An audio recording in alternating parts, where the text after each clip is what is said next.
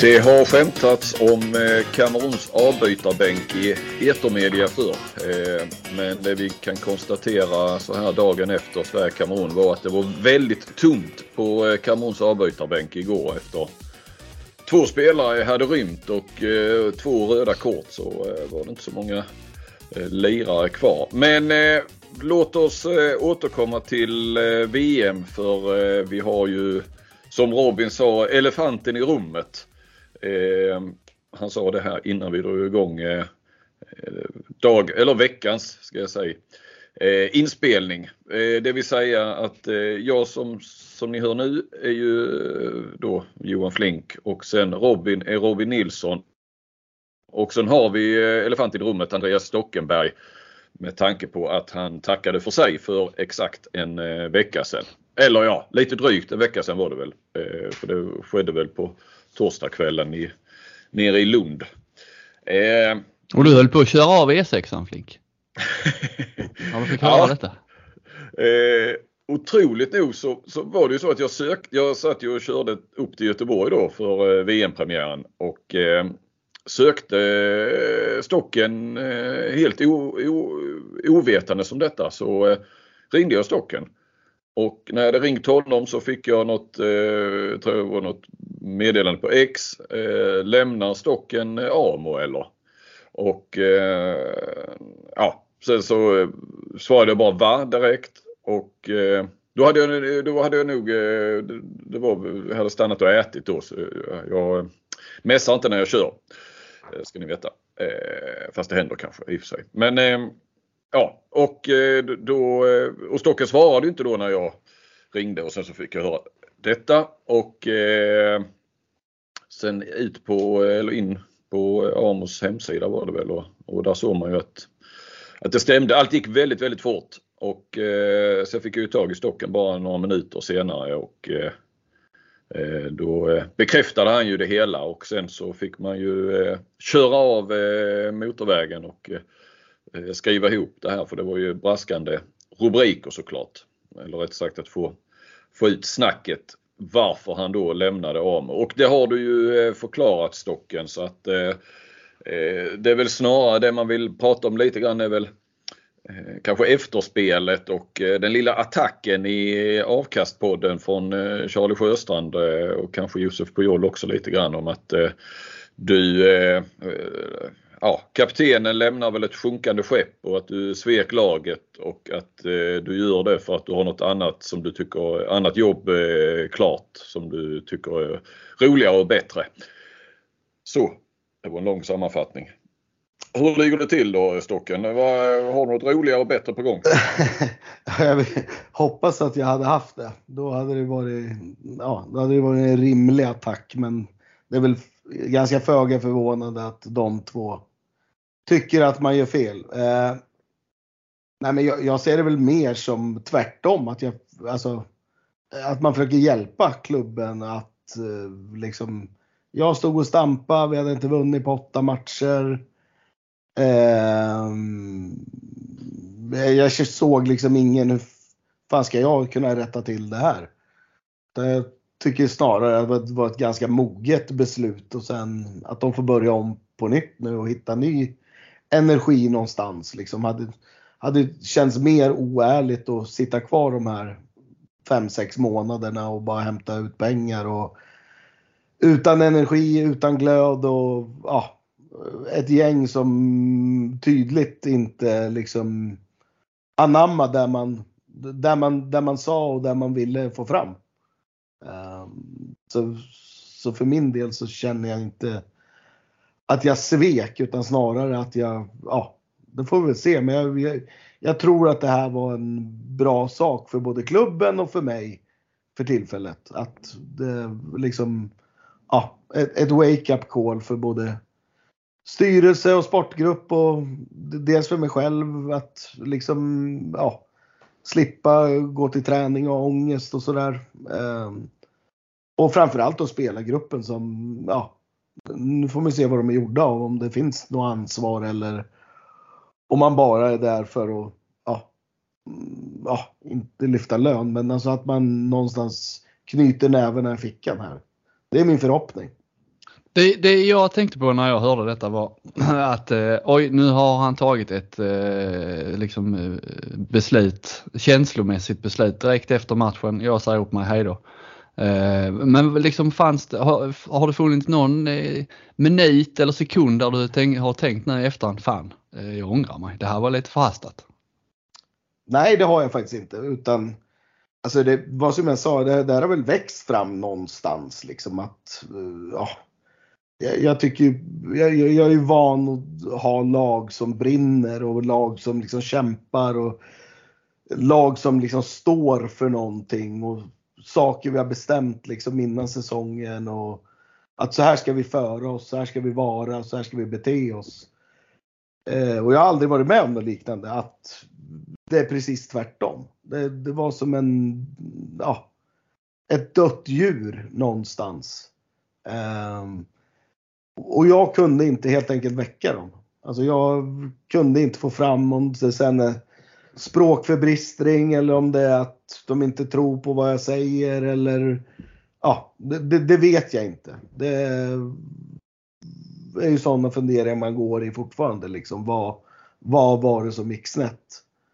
Um, men det finns ju bero, beroende på hur man ser vissa olika detaljer som gör givetvis att de två största nyförvärven inte kan vara med och bidra. Det är givetvis inte lätt för nykomling. Gissim Salihi som har varit skadad i säsongen och Vasco Sivaljevic som trampade igenom sin häl i andra matchen mot Önnered. Och sen har han ju spelat, men sporadiskt och kan inte göra sig själv rättvisa helt enkelt. Genom att han har så fruktansvärt ont i foten. Um, dels tror jag det var mycket på grund av att vi, vi har inte tränat tillräckligt bra. Vi har inte varit tillräckligt med folk. Det är också en parameter. Och sen är det väl helt enkelt så att de här 8-10 som då har fått dragit jävla tungt klass, deras bensin var slut. Eller är, var slut liksom. Um, sådär och då, då är det tufft. Handbollsligan är, du måste prestera, du måste vara bra för att vinna handbollsmatcher. Och det har inte vi varit, även fast vi har varit nära några matcher och sådär. Men vi, vi har helt enkelt inte räckt till. Och när jag känner som tränare att vi bara blir sämre och sämre. Och uh, droppen som fick det att rinna över var ju hur vi såg ut mot Lugi. Liksom att jag kan inte stå för det här. Jag, uh, det är ändå jag som är huvudboss och det är jag som är chef över det här. Och ser det ut som det gjorde då är det bättre att någon annan försöker för det, det, det här är inte gott nog. Liksom. Va, för det, eh, Emil Berggren är sportchef. Det känns som att han blev sportchef eh, för att du var tränare. Va, hur har er konversation sett ut efter det?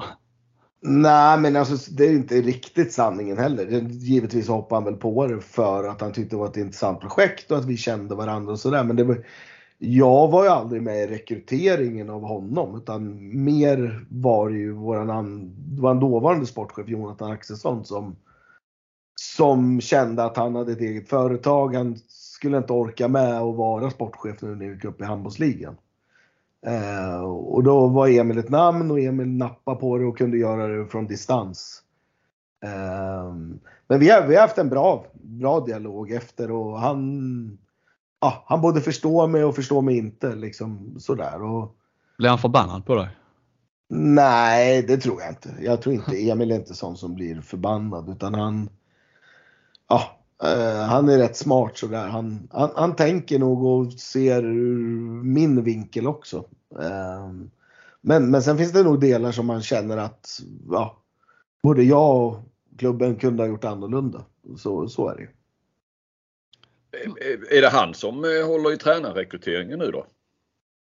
Det vet jag, men det tror jag nog. Att det är nog han som har den på sin, sin puck. Uh, men, men, det, men det tror jag. Det tror jag.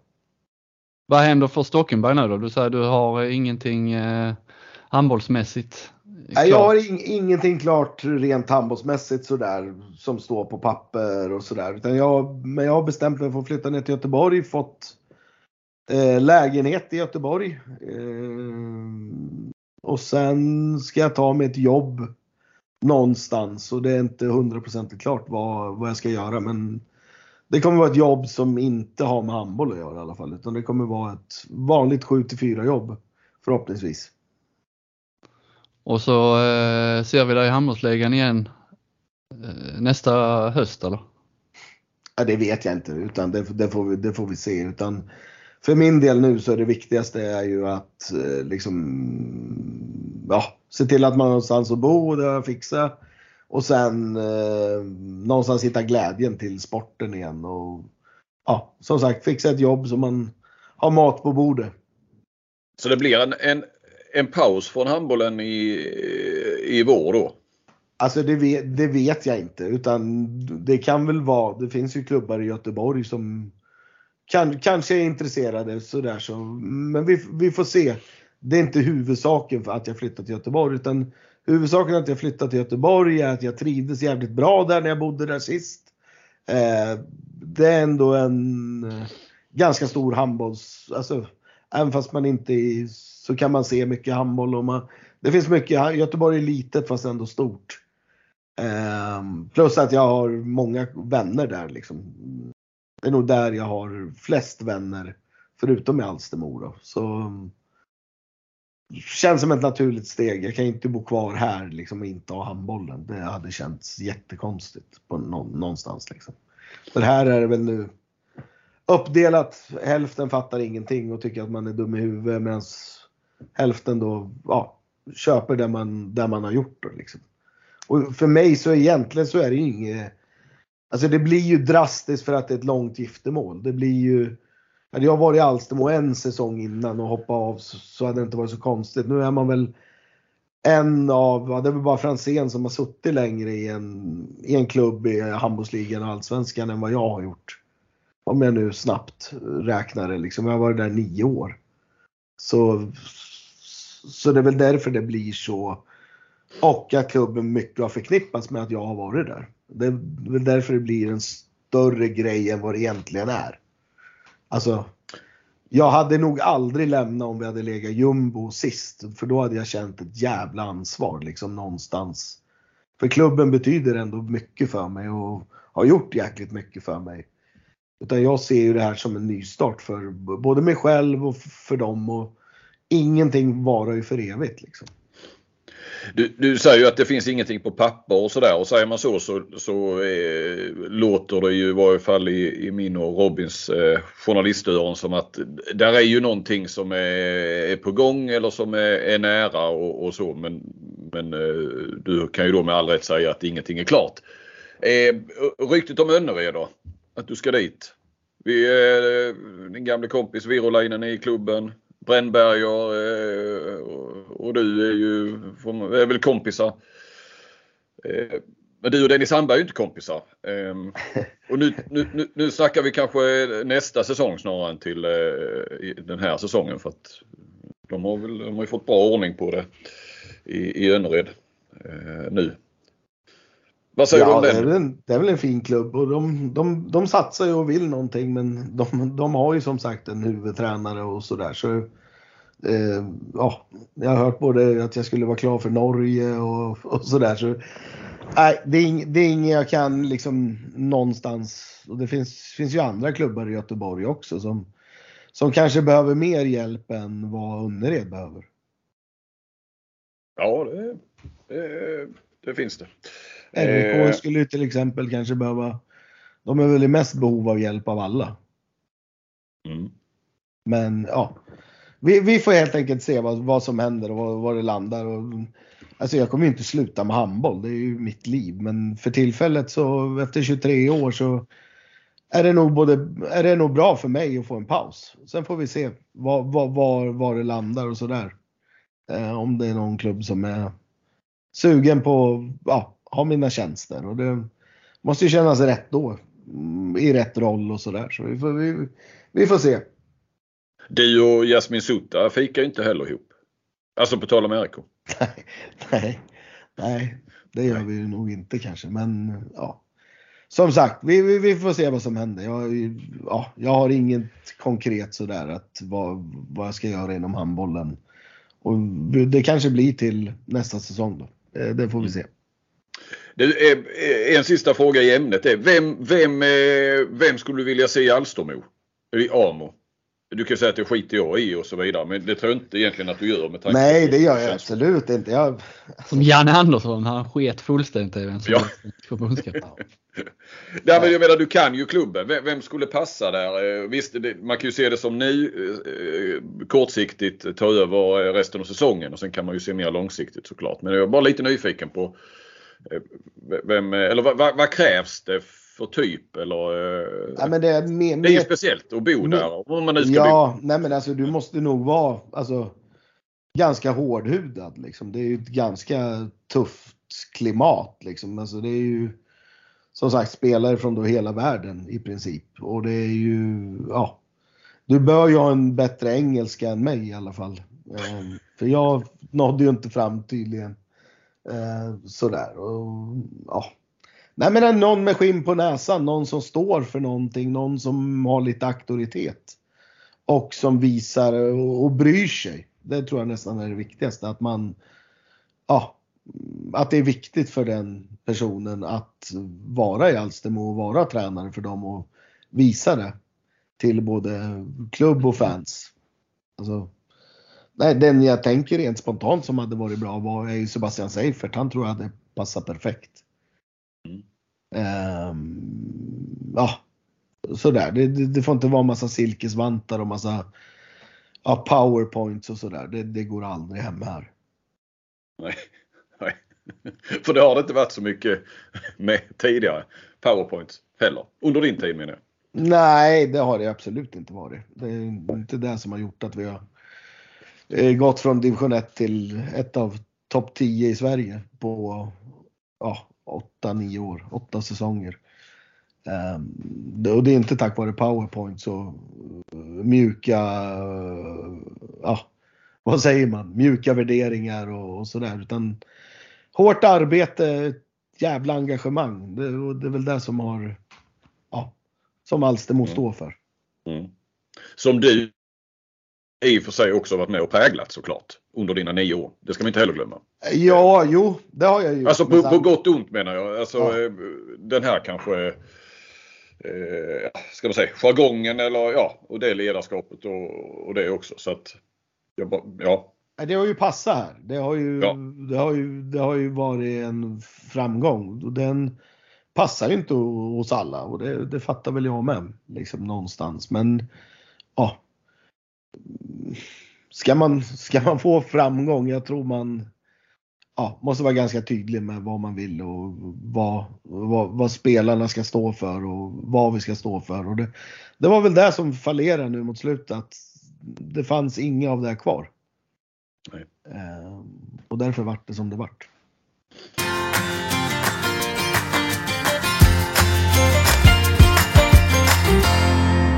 Det pågår ju ett eh, världsmästerskap Flink som eh, jag har läst. Jag följer ju Robert Laul både här och där i sociala medier. Han eh, skriver att du är på plats minsann. ja, på plats byline och allting i, i Göteborg. Idag var du, eller igår var du på plats på Opalen i Göteborg. Ja, Eh, han reagerade. Jag var ju hemma hos eh, Laul. Han bjöd in till eh, filmvisning med, för mig och, och Mikael Wagner av Oppenheimer. Eh, som ju kom på bio i, i sommar som jag tänkte se som inte blev färdig att se och eh, för några veckor sedan då hörde han av sig att nu har jag den på Blu-ray eller han har till och med någon, den nästa version. Det där kan ju du eh, Robin med din, eh, dina 500 DVD i källaren. Eh, vad är efterföljaren till Blu-ray som tydligen går att spela på en Blu-ray spelare. Men han satt på en sån i varje fall. Eh, ja. Eh, och eh, det är ju så att han älskar ju Oppenheimer. Han älskar ju framförallt regissören eh, Christopher Nolan heter han va? Mm. Eh, så att Laula har ju alltså sett Oppenheimer fem gånger på bio först. Och sen har han då eh, köpt eh, den här, eh, ja, så den kom på skiva på posten. Mm. Och eh, så såg han den en gång, den är alltså tre timmar lång. Då. Så han har sett den då en gång själv och eh, nu så eh, eftersom varken jag eller Wagner hade sett den så bjöd han in oss till sin, eh, ja han jämförde med att han har ungefär en, sån här IMAX salong hemma. Det var väl att, att ta i lite grann. Men eh, när jag sen då lämnade där så eh, var Wagner kvar en liten stund och då hade de väl noterat att vi, eh, Sportbladet, det är inte min idé, men, men eh, att vi skulle köra så här. Ja, men man är ju på plats byline och det ska se lite så här maffigt ut. Det brukar man ju ha utomlands men att vi Sen vet jag att vi har haft det när vi, i, i, i vinter när vi varit på längdskidor i Gällivare och så vidare. Men, men de tyckte väl att det var lite roligt att, att man körde att man var på plats i Göteborg. Där till exempel eh, då Wagner bor och eh, utgår ifrån hela tiden. Och det är inte så att om han har skrivit om Häcken eller eh, varit, på, ja, varit på Bravida så är det inte en stor eh, byline att han är i Göteborg. Därav är detta som, som de eh, då satte ihop något litet collage att jag hade varit på plats på olika och sen har ju han fortsatt med det. Vi tog en lunch häromdagen och då eh, tog han ju en bild på mig och att jag, då var jag på plats på den restaurangen och sen var jag på plats på Opalen här nu. För det kom någon bild där jag var med i, eh, som handbollslandslaget jag tror, det var, jag tror detta var ett krav från dig eh, till Sportbladet att ska jag bevaka handbollsmästerskap ska jag ha en stor byline, den största på sajten. Oavsett om det är var det går, om det så går mm. i Göteborg. Nej, så, eh, så var det inte. De hörde faktiskt av sig redan i torsdag så sa du vi måste ha en byline. Ja, jag sa men jag måste komma till Göteborg först. Eh, jag behövde inte köra upp från, eh, från i fredags då till premiär. Normalt sett är man ju på plats dagen innan. Men. Ehm, den här bilden eh, som handbollslandslaget la ut eh, var ju när jag och eh, kollegorna som eh, eh och konkurrenterna eh, som är här på VM stod och intervjuade Thomas Axnér som eh, stod mot en, en vägg. Och eh, han blev ju inte hårt ansatt. Det, det, det blev han inte. Det har inte funnits någon anledning heller. Det har gått bra för Sverige. Men eh, just den här eh, bilden så, så eh, det är kanske det är ungefär när den bilden tas så eh, läxar ju Axner upp mig lite grann där mitt i, mitt i intervjun när jag ställer en fråga. Man, man försöker ju i, som journalist så försöker man ju kanske lite så här problematisera och, se, eh, ja, se, se problemen snarare än... Eh, någonstans är det ju reflexmässigt. Eh, kanske också när allting bara rullar på. Eh, det är kul när det går bra, definitivt. Det är fler som läser och hela den biten men man, man, man har ju någonting i, i den här rollen som gör att man inte kanske ska eh, bara åka med allt för mycket utan eh, man, man, försöker se lite grann att ja, vad kan bli bättre eller vad kan eh, så. så att, Nej, jag framförallt, framförallt har ju det, det, har, det har ju stått lite och stampat här i början kan man säga med liksom ja. bara matcher som ja de betyder väl någonting men ändå inte. Det har ja men det är inga värdemätare. Det går inte att dra några växlar. Man kan knappt se vilka spelare som, som är bra eller som är i form för det går hela tiden att säga att ja det är väl det är väl inte så svårt att göra sex mål på, eh, på Kamerun eller Kina. Det, det hade ju de flesta spelarna i, i, i handbollsligan gjort faktiskt. Eh, för de här lagen hade väl inte ens platsat där. Några av eh, Men så jag ställde ju fråga där om, ja ni kan ju höra själva. Det är ju så gött att få en sån här match som Kamerun och du kan gå runt på laget. Mm. Finns det någon risk också att få ha en sån match så här långt in i turneringen? Att, att man Ja, alltså, så, alltså, hela, så här Johan, hela livet är fullt av orostecken och risker. Och om inte omfall så kommer män ske. Alltså det, så är ju livet. Ja. Alltså jag, vi, vi får ta det som det kommer. Mm. Jag, jag springer inte kring och är orolig dagen ända. Jag ser möjligheter och jag ser spelare som jag vet kan prestera. Jag ser inte risker och fallgropar utan jag ser möjligheter.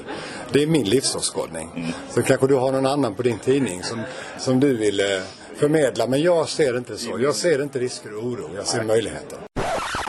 Och du, det kom någon artikel här nu i morse att eh, eh, eh förslag på, eh, eller Axner hade förslag på hur man skulle göra om det här systemet så det blir lite mer, eh, lite mer nerv. I, I korthet, ta det på 20 sekunder Flink.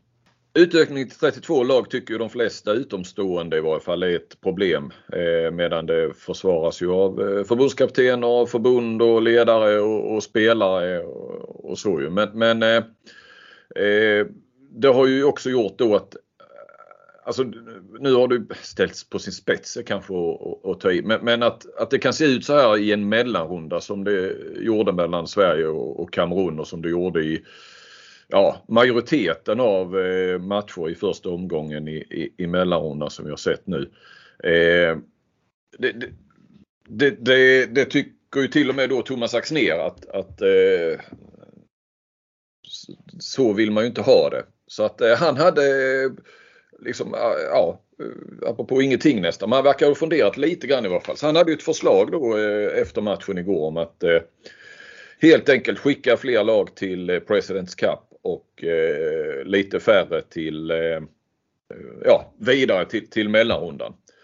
Eh, och sen hade han ingen, han hade liksom inte suttit med penna och papper och, och, och, skissat på det och räknat på hur många matcher det blir för, för lagen och, och så. Men, men eh, jag menar, vi har ju åtta grupper med fyra lag i varje från början så att eh, två till Presidents Cup och, och två till eh, mellanrundan så har du ju 16 lag vidare och sen kan man ju ja man kan ju köra eh, eh, då slå ihop så att istället är fyra lag i varje va. Det blir väl eh, kanske någon match mindre.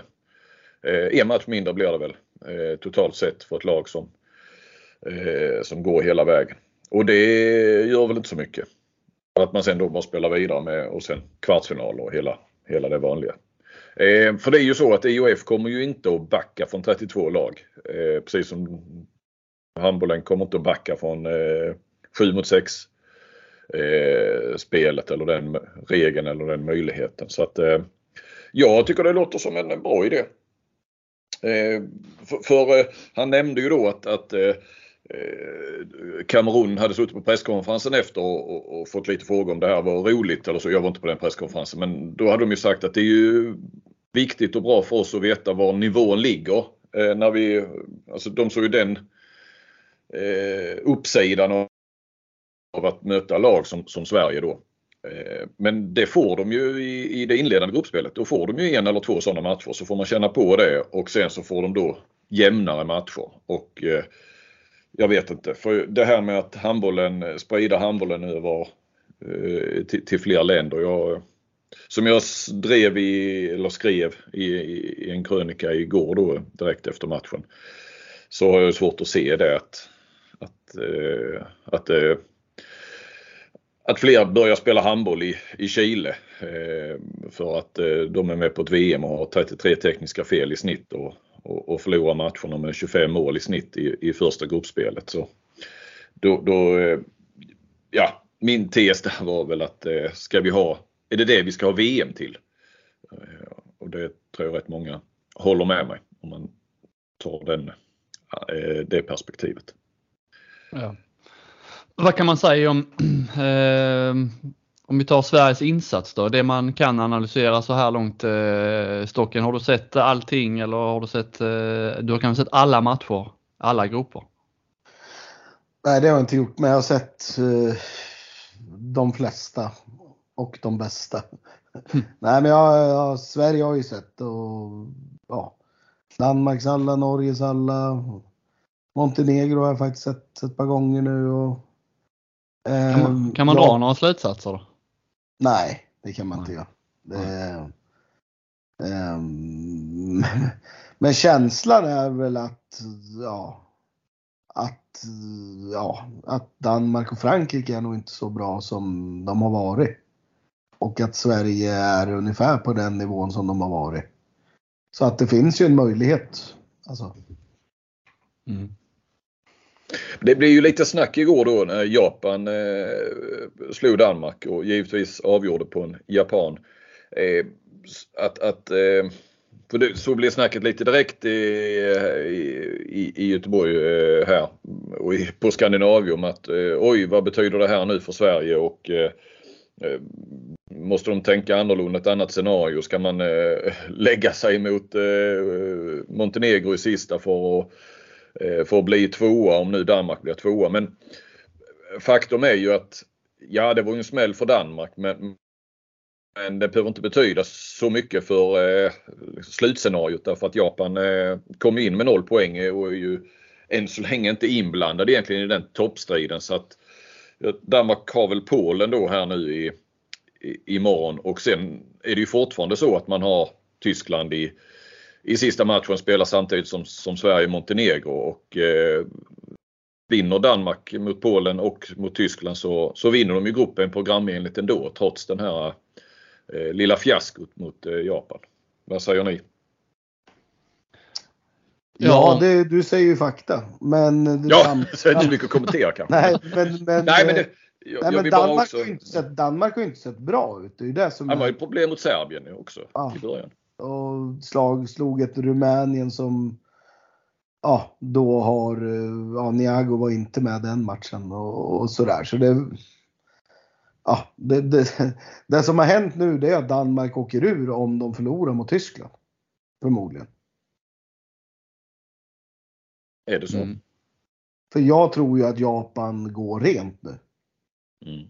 Då blir det ju tre lag på sex poäng med, Tysk, äh, med Polen, Japan och ja, sen blir det kanske inbördes där också. Det tänkte jag inte på. Nej, men alltså ja, det man kan konstatera i alla fall det är ju att Danmark är inte oslagbara. Oavsett nej. hur det blir. Ens, ens hemma i boxen. Nej. nej. Ehm, sen har jag ju sett Japan ett par matcher. Så, alltså, med lite flyt kunde ju de ha slagit både Polen och Tyskland. Mm. Det var ju liknande scenario som det var igår men nu hade de marginalerna på sin sida istället. Mm. Så ja, det är ju verkligen ett lag som har steppat upp. Jag såg dem för ett halvår sedan i den avgörande matchen för OS mot Sydkorea. Det var ett helt nytt lag nu kändes det som. Liksom, de ja, gått... det var inte ett halvår sedan. Det var i september. Ja. ja men det, de har gått motsatt riktning mot Sydkorea kan man väl ja. säga. Mm. För det har ju sett riktigt risigt ut. Men ja, jag, tror nog som du att Danmark reder ut det här. De kommer nog vinna gruppen ändå, ändå och då kommer det bli som alla har trott innan. Ja, som de har riggat för. Ja, men alltså det har varit mycket snack om det här riggade, att liksom det är ju det är ju knappt lönt att ha någon liksom lottning inför mästerskapet för att det är så få lag, allt är redan förutbestämt hur det ska se ut. Men om Danmark säger att de hade blivit tvåa, hade inte det liksom eh, rört om hela liksom, eh, tankegången vad, vad de har tänkt med de här eh, att jo. det laget ska spela där och det ska spela där och så ska det se ut i kvartsfinalerna och de ska gå till final. Alltså det måste ju eh, störa arrangörerna om Danmark skulle bli tvåa. ja, och om Sverige blir etta mm. i sin eh, grupp. Då, då, ställer du till det såklart. Så det är klart, de kan ju inte täcka upp för allt. Utan det, det här byggde ju på att, att, eh, att lagen gör jobbet så att säga. Eh, men eh, ja, jag, ja, jag tror ju som Stocken att eh, jag tror fortfarande att det blir så. Danmark kanske har haft sina sina dippar. Eh, nu får de ju det var intressant om de hade haft Tyskland nu direkt i nästa. Nu, nu, nu, nu måste det vara Polen va, så jag inte säger fel. Och, och Polen tror jag ändå är sämre än, än Japan. Eh, fast de slog Japan. Va? Eh, så, så eh, alltså Danmark får ju match att studsa tillbaka på nu lite grann. Eh, för annars så hade man haft Tyskland här nu så, eh, som jag ändå tror är är då bäst eller näst bäst efter Danmark i den här, eller kanske bäst då. Men eh, då hade ju verkligen kunnat bli den här eh, att hemmaplan och hela den hypen och det här bara blivit en belastning. Och inte till deras fördel. Men eh, nu kan de studsa tillbaka kanske och, och, och, eh, och sen eh, eh, ta sig an Tyskland. Så att, Frändesjö, han var ett mästerskap för tidig. Ja, men... Han såg egentligen att det här skulle hända, att Tyskland skulle vara så här bra. Mm. Ja. Men eh, Japan, eh, det känns som Japan är lite senare än vad de hade tänkt. Eh, för de hade ju hemma-VM, nu är det ju fyra år sedan. Men jag vet inte, du pratade om att det är lite ett nytt lag. Jag vet inte om du menade att det var ett nytt lag på pappret eller att det var ett, eh, en annan kvalitet på det Stocken. Nej men en annan kvalitet. Ja, alltså ja, de... okej, okay, ja precis. För jag gissar ändå att det här kan nog vara lite grann en, en konsekvens av eh, satsningen de gjorde. Eh, eh, ja, det, det, det, måste det ju vara. Redan till VM där 2019 där de gick rätt ja. så hyfsat ändå. Men. Eh, jag satt och tänkte när Japan var, ah, vad kul ändå, kul för Signell, Signell att han fick lyckas men sen eh, kom jag på det var inte, han var inte Japan. Nej. Nej, det är bra att du insåg det. Ja. Innan du skrev något också kanske. Ja, ja precis. Du skriver inte mycket om, det, det blir inte många rader om VM. Nej, det har inte varit många rader. Jag gjorde en sån här Island har ju inte gått något bra. jag gjorde en sån här inför KHK-profilerna att följa under mästerskapet. Och Serbien också. Ja, och sen, men då missade jag ändå, där är en i Kroatien som har spelat i ett halvår i Kristianstad. Eh, Nikolina Sadravec tror jag. Kantspelare. Mm. Jo men samtidigt, det finns väl in, inte ett landslag där inte Kristianstad HK ska spelare. Nej. Ja. Eh, mm. Stocken då som experten i, i, i den här trion. Ändå med, med Sverige, var är det någonting som eh, du har blivit imponerad av eller så eller något som du eh, ser fortsatt som ett eh, frågetecken eh, inför fortsättningen? Jag är ju ganska övertygad om att Sverige slår Ungern och Montenegro eh, och, och, och, vinner den här gruppen. Nej men alltså det, det, det, som känns det är väl att hon Jenny Karlsson har tagit ett kliv in i, alltså och har blivit en världsspelare. Alltså hon eh, Jamina är inte lika ensam på 9 meter längre. Nej. Det är väl den spontana känslan som jag har fått. Um, sen är de ju starka bakåt. Alltså, mm. uh, det, ja, även fast Jenny nu har blivit så, så är det ju det offensiva men det, det, det, det, är ju, alltså det är ju alla lag förutom Norge som har det här problemet. Alltså Danmark är inte bra i uppställt anfallsspel. Frankrike är inte speciellt bra i uppställt anfallsspel. Eh, utan det är ju bakåt där styrkan ligger hos de flesta lagen. Mm. Försvar kontring. Det är ju, ja, jag tycker vi kanske Holland då, ja, har sett ganska bra ut också. Men de har inte heller mött någonting av värde egentligen. Nej. Um, de glömmer man lite i det här medaljsnacket och vilka som kan gå långt. Jag, ju, jag blir inte förvånad om det nu blir som alla tror att, eh, att eh, Holland slår Frankrike i kvartsfinal. Det, det är inte helt omöjligt. Nej. Nej, nej, och då är de ju verkligen med i Holland. Det är, det är väl därför man liksom inte har pratat så mycket just för att de ska, de kommer få Norge eller Frankrike, förmodligen Frankrike då i, i kvartsfinalen och dratt mm. den nitlotten så att säga. Det, det jag tycker och det kanske är, nej det är inte någon falsk eh, trygghet för att jag, det har Sverige faktiskt visat nu i, i, flera mästerskap i rad. Det är ju ändå den här att man som jag säger nu, jag är ganska trygg när de går in mot Ungern och, och Montenegro när de gick in mot Kroatien att, att det här vinner Sverige i slutändan. Det behöver inte kanske se så här jättebra ut och, och så men att de, de vinner på, ja då, då tjatar de ju själva om sin fysik och sitt försvarsspel och, och, och sitt kontringsspel. Att de ändå är på den här nivån nu, säger då någonstans 4, 5, 6 och att de har eh, distanserat sig lite grann från eh, för jag har varit med länge här nu och, och, och då var ju, man var ju liksom nervös och och så inför den här typen av, av matcher. Det är någon gång när det, de träffade rätt så, så, så vann de den här typen av matcher. Men, men det krävdes oftast det. det. Det är på något vis en, ska säga, en högre lägstanivå nu eh, som gör att aj, de här lagen och inte minst Balkanlagen och kanske inte ska räkna in Ungern riktigt i,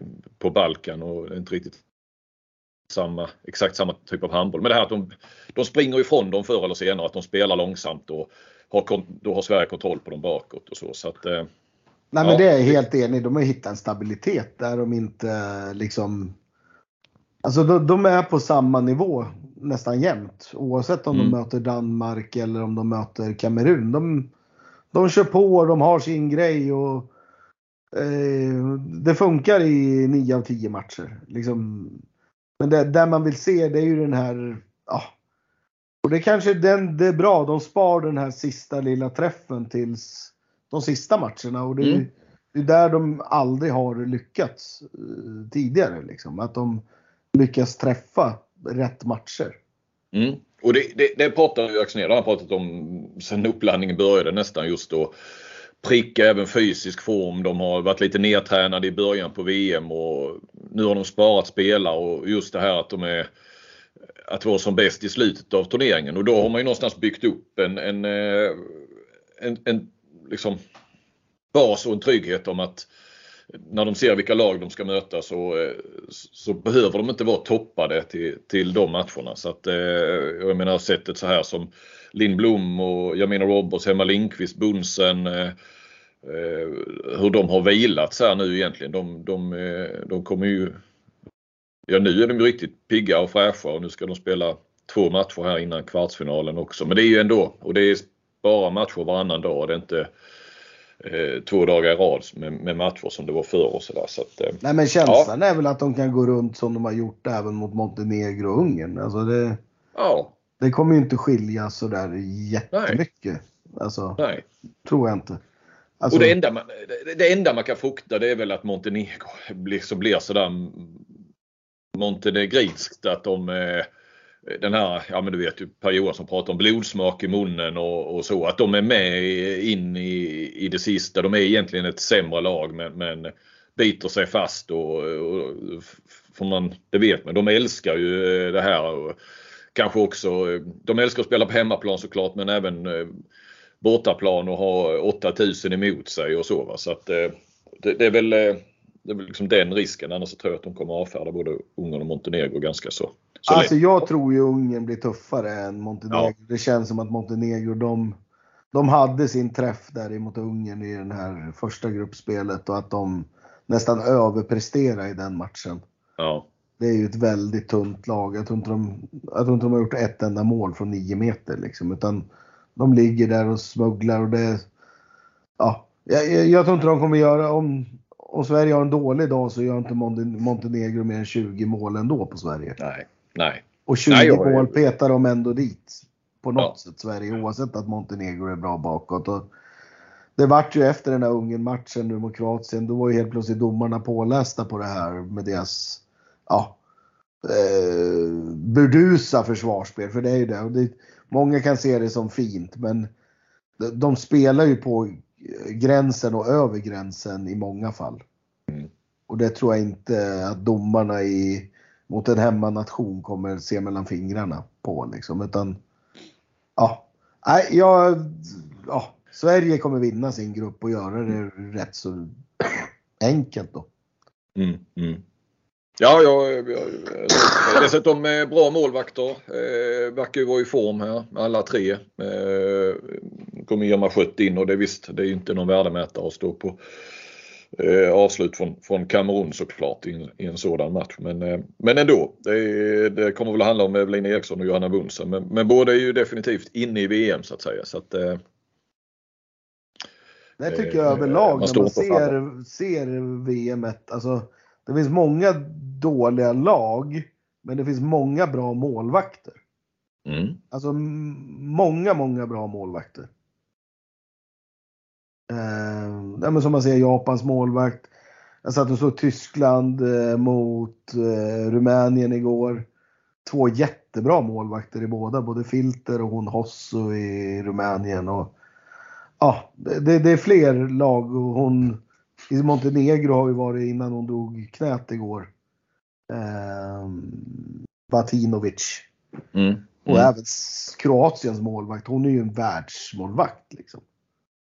Ja, hon som eh, höll ja. nollan mot Sverige. Ja, precis. Som står inne på linjen, ja. Det, det är ju en utveckling av målvakterna överlag tycker jag i mm. världssammanhanget. Alltså, mm. Och även Hollands målvakt, hon den här van Voltering. De har alltid lidit av att de inte haft tillräckligt bra målvakter. Men hon är ju, hon har ju till och med tagit första spaden i Odense före hon Reinhardt. Eh, som är Danmarks andra målvakt och så. Ja, spännande.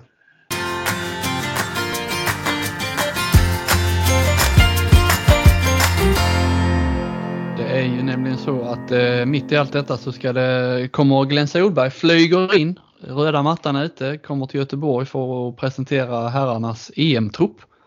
Och Flink på plats, eller? Jajamän, jajamän. klockan 12 imorgon lördag. Mm. Några konstigheter eller kommer vi få se samma trupp som vi har gjort de senaste åren eller kommer eh, stycket ta sig in? V vad tror Stocken? Ja, nu när han var med innan där så Alltså det vore ju konstigt om han inte fick vara med nu. Ja, det skulle ju vara ett hån och, och, och peta honom om man tagit in honom efter mm. eh, tre år. Ja. Tänker jag.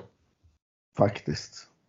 Men det är också konstigt. Han kanske gör sin ja, sämsta säsong på tio år och får begränsat med speltid och det är då han får chansen. Liksom. Ja, det är ju ja, det, det, timingen det är ju jättekonstigt varit, alltså. Ja, han får inte spela mycket i, i eh, Veszprem heller ju. Sen Fabregas har kommit dit. Nej, och han, nej, han är ju ett solklart tredje val. Det är ju Fabregas i första val, när Per är andra val och sen får han gå in i lite sådana här specialspel och när de spelar 7-6. Mm. Men, men ska vi ta eh, ändå eh, eh, position för position ändå lite snabbt här vad vi, vad vi tror och eh, ja, kanske vad vi tycker också. Eh, målvaktssidan. Eh, Palicka och Tobias Dolin eh, givna säger jag och sen ska det in en tredje. Ja, det enda jag funderade på igår, jag satt och såg Ålborg sent i natt mot eh, PSG och då var inte Palicka med. Är han skadad eller var han bara sjuk eller? Ja, det är mer än vad jag vad jag Var det någon match, var det för, förra, ja, det var, han, han varit med, jag såg ju långa klipp från PSG, då var han ju med. Ja, ja jag vet nej, men alltså, det kan ju vara att han bara var sjuk, men jag, jag har varit lite sådär för, ja. Det var Gren och så var det en jätteung kille igår. Eh, ja, men, men det kan ju vara att han bara är sjuk, det vet ju inte jag. Liksom. Tredje valet, eh, jag hade velat ha in Simon Möller. Ja. Före, sen är det väl Äpplet, eh, så finns det Peter Johannesson också. Men, men mm. Ja men Appelgren, han spelar väl inte så mycket i De har liksom tre målvakter där, går runt och liksom, mm. det, det, är inte så mycket. Ska man, gå, ska man gå på form och ska man gå på hur de har presterat i år så ska ju Simon Möller givetvis vara med som en tredje målvakt. Ja, jag och om man tittar lite framtid också. Liksom. Och han är ju en typisk sån där som får han träff så spelar det ingen roll om han möter Danmark eller om han möter liksom Kroatien och Frankrike. Han, får han träff så är han ju tillräckligt tokig för att rädda. Liksom. Mm. Och, och nu ska man väl eh, liksom ha råd att titta lite framåt också. Alltså investera för framtiden om man har tre målvakter med. Eh, kan jag ju tycka. Ja, ja. Nej, jag, tycker ja, jag, jag är helt inne på Simon Möller. Ja, Det, är, det, det är också. Det kommer inte bli så, men jag är helt inne på det också. Vem blir det då? Blir det Appelgren istället då? Ja, det kommer det bli.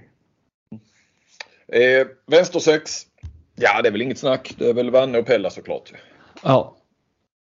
Det är klart. Höger 6. Ja. Men faktum är att, ja, alltså Tolving har gått bra. Nej, ja, nej, men det har han gjort. Men det kommer ju bli dem. Men Pellas är ju vassare än vad Vanne är just nu. Men det är ett bra kantpar. De kommer ju vara, man ser ju varenda match från den Champions League. Och Pellas är ju, han är ju svinbra. Helt enkelt.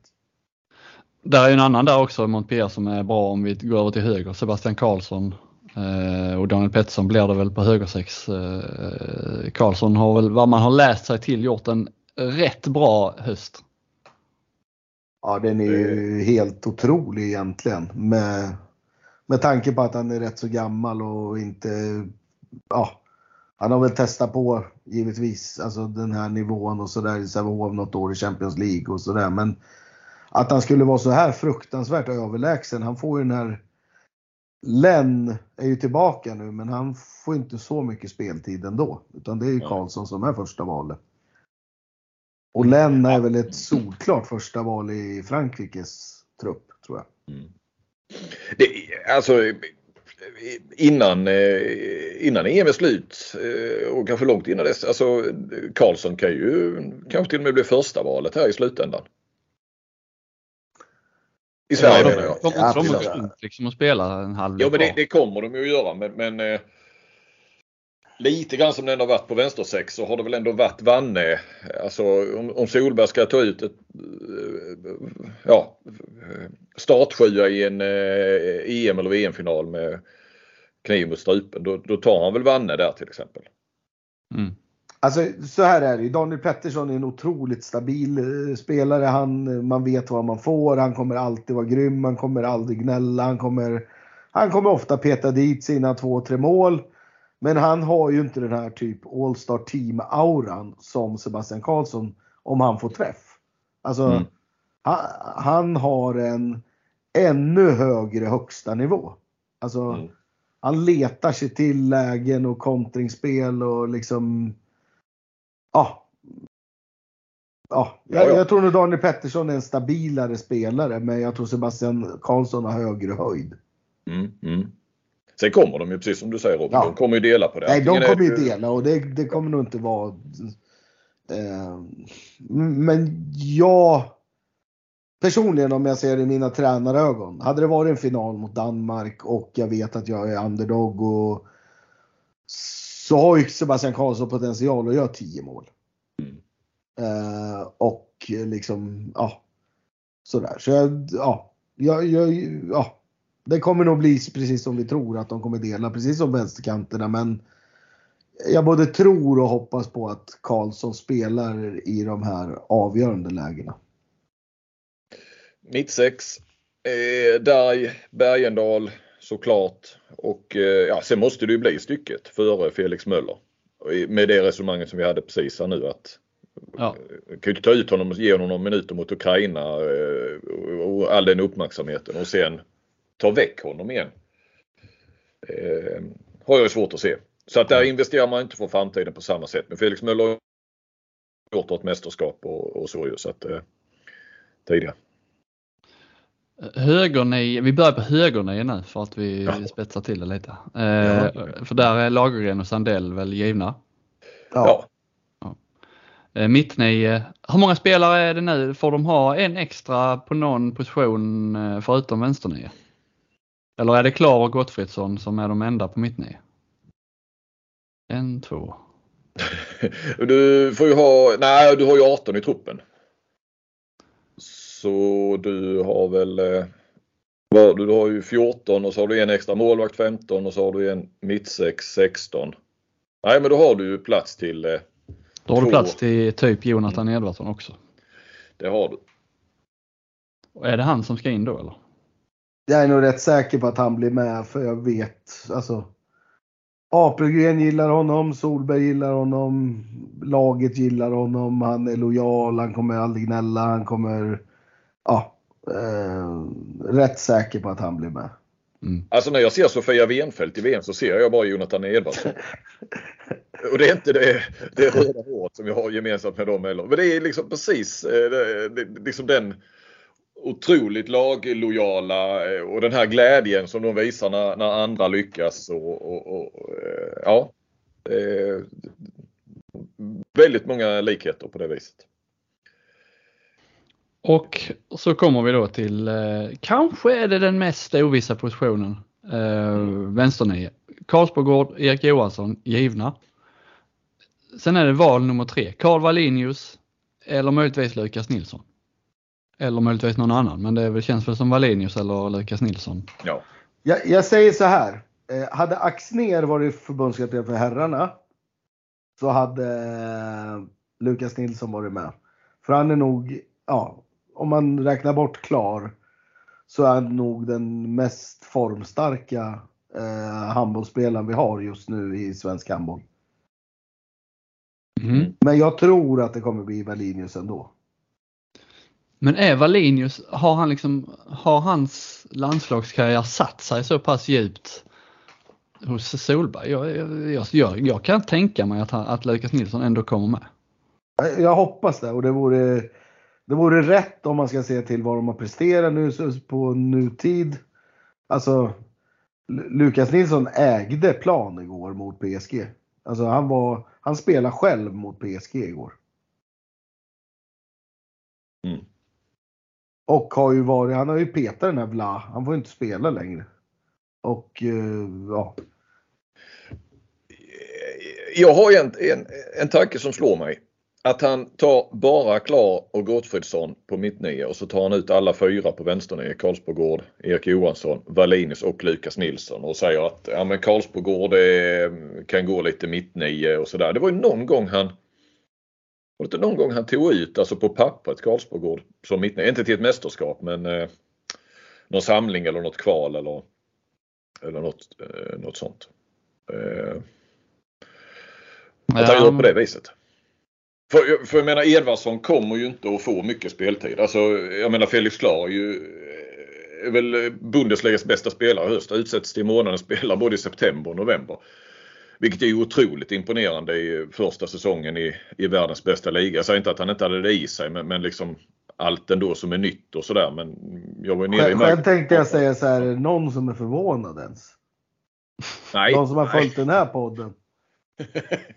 Nej men du ska ju ändå göra det i en ny, ny omgivning och sen att han är klippt som klippt och skuren i, i Magdeburgs spel såklart. Men, men eh, han pratade själv om det när jag träffade honom när jag var i Magdeburg efter att de mött Eisenach han gjorde 10 mål på 12 avslut och han sa att ja men de, de känner inte till mig. Eh, då är det ganska enkelt. Eh, ödmjukt eh, såklart. Men, men eh, ja. Eh, det är också en, det är ju ett alternativ då ju. Att, att eh, inte liksom prata så mycket om vänster och mittnio utan plocka ut uh, sex man där och, och, och då välja.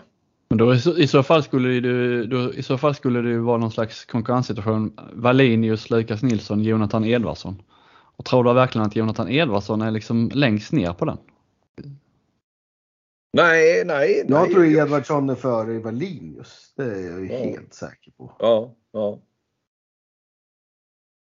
Ja, jag, jag, tror, jag tror Edvardsson kommer med men eh, att det absolut står mellan Wallinius och Lukas Nilsson. Mm. Men Wallinius, vänta nu här, fast de har ju så många försvarsspelare, men Wallinius spelar väl eh, bakåt va? Ja, inte i Kiel i alla fall. Nej, då har han fått springa ner och ställa sig på en etta ibland. Ja, eller byta anfall-försvar. Ja, då spelar mm. det ingen roll där. Mellan han och Lukas alltså. Ja, alltså, Lukas står ju tvåa nu. Han byter ju aldrig anfall-försvar i, i Ålborg. Nej. För de, de har ju fattat att hans stora grej är ju i uppspelen. Ja, jag, jag gillar ju Edvardsson och älskar den, den typen eh, och så ju. Men, men jag menar du, du har ju mer X-faktor i Wallinius. Eh, vi minns ju hur han hoppade in i, i, i var det EM-semifinal mot Frankrike och, och även i, i, i Lukas Nilsson. Sen, eh, sen är det ju inte dumt då. Ja, det handlar ju om att, att få ihop hela bilden så att säga och då är ju Edvardsson god att ha med ju. Kan ju täcka upp lite här och där och så. så att, men eh, ja, nej, jag tror väl också att han tar ut eh, Edvardsson. Ja, då har vi en trupp. Mm.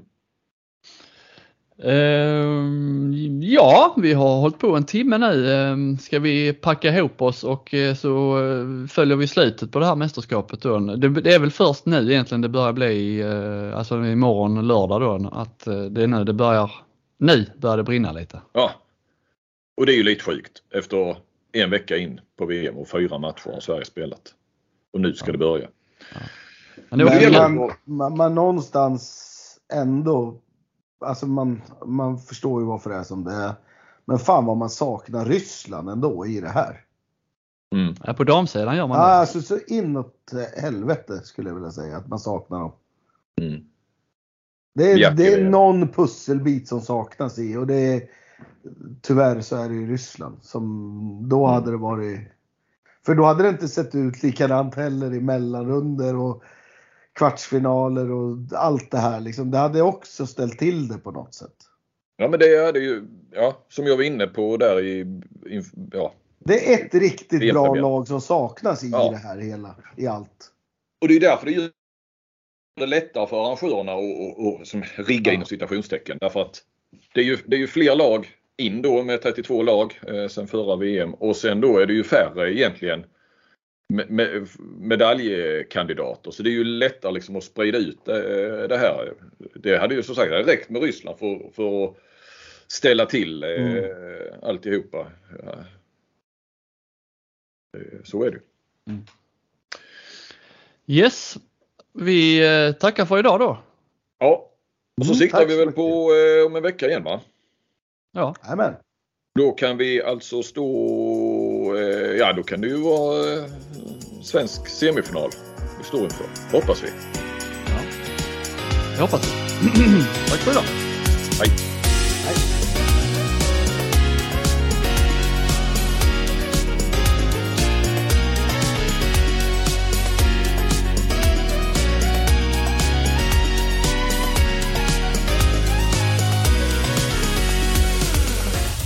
Har lyssnat på en podcast från Aftonbladet. Ansvarig utgivare är Lena K Samuelsson.